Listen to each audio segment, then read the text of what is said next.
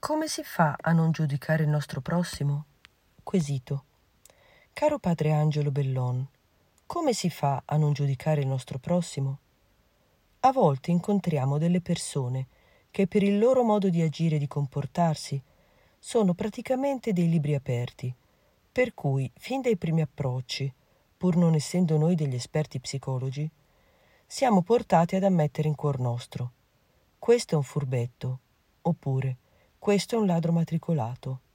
Oppure, questo ha l'aria di un ipocrita o di un adulatore e si rivolge a noi per ottenere dei vantaggi. Oppure, quest'altro è un brav'uomo, schietto e senza secondi fini. Insomma, se il buon Dio ci ha dato la ragione per vagliare, ponderare, discernere, dedurre, com'è possibile disattivarla all'occorrenza per non correre il rischio di giudicare il prossimo? In sostanza, ritengo che da certi giudizi sulle persone siamo quasi impossibilitati ad esimerci e che a voler trovare a tutti i costi delle giustificazioni per disporci nella condizione di pensar bene, noi stessi diventiamo degli ipocriti. La mia perplessità è che certi comandi e certi divieti evangelici siano stati interpretati dai teologi in modo troppo drastico e radicale. Forse Gesù, nelle sue parabole e nei suoi insegnamenti, si sarà soffermato a fornire dei dettagli e delle spiegazioni, particolari che però gli evangelisti, ad esempio San Matteo, non ci hanno tramandato. La ringrazio per l'eventuale risposta, la ricordo sempre nelle mie preghiere, Enzo. Risposta del sacerdote. Caro Enzo, è vero, il Signore ci ha dato la ragione e l'attività della nostra ragione si esprime soprattutto in giudizi. Fin dal mattino presto giudichiamo com'è il tempo e decidiamo il da farsi.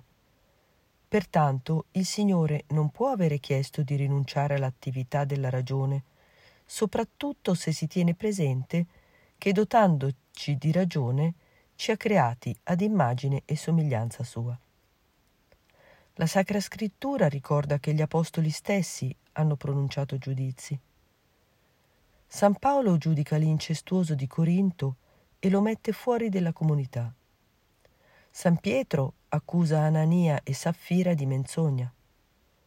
Gesù stesso, accanto all'espressione non giudicate per non essere giudicati, così in Matteo 7, 1, dice non giudicate secondo le apparenze, giudicate con giusto giudizio. Vedi Giovanni capitolo 7, versetto 24. Ti presento allora un commento che ha una sua autorevolezza, quello di San Tommaso d'Aquino, il quale dà cinque significati a questo comando del Signore. Te lo traduco in italiano. Innanzitutto Gesù ordina che il giudizio non sia temerario e per questo dice non giudicate e cioè con l'amarezza dell'odio. Si legge in Amos capitolo 6 versetto 12. Voi cambiate il diritto in veleno e il frutto della giustizia in assenzio. Oppure il Signore dice non giudicate in riferimento a cose che non sono affidate al nostro giudizio. Il giudizio è del Signore. A noi ha affidato il compito di giudicare delle cose esterne, mentre ha ritenuto per sé il giudizio sulle cose interne. Non giudicate dunque su di loro. Non giudicate prima del tempo. Vedi prima lettera ai Corinzi capitolo 4 versetto 5. Niente è più infido del cuore. Chi lo può conoscere? Confronta Geremia capitolo 17 versetto 9. Nessuno infatti deve giudicare di qualcuno ritenendolo un uomo cattivo. Le cose dubbie devono infatti essere interpretate sempre secondo la parte migliore. Ugualmente il giudizio deve essere congruo in riferimento alla persona che giudica. Perciò, se sei nel medesimo peccato o in uno maggiore, non devi giudicare.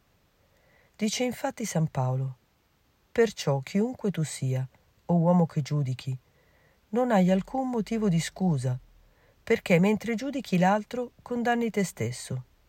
Tu che giudichi, infatti, fai le medesime cose. Così nella lettera ai Romani capitolo 2 versetto 1.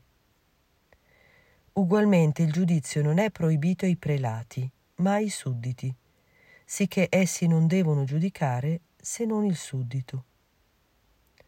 Invece San Giovanni Crisostomo intende il non giudicate come, come non giudicate da voi stessi facendo vendetta. Perciò se perdonate non sarete giudicati, anzi in ragione della misericordia troverete misericordia. Vedi San Tommaso, commento al Vangelo di Matteo 7.1. Ti saluto, ti ricordo al Signore e ti benedico. Padre Angelo.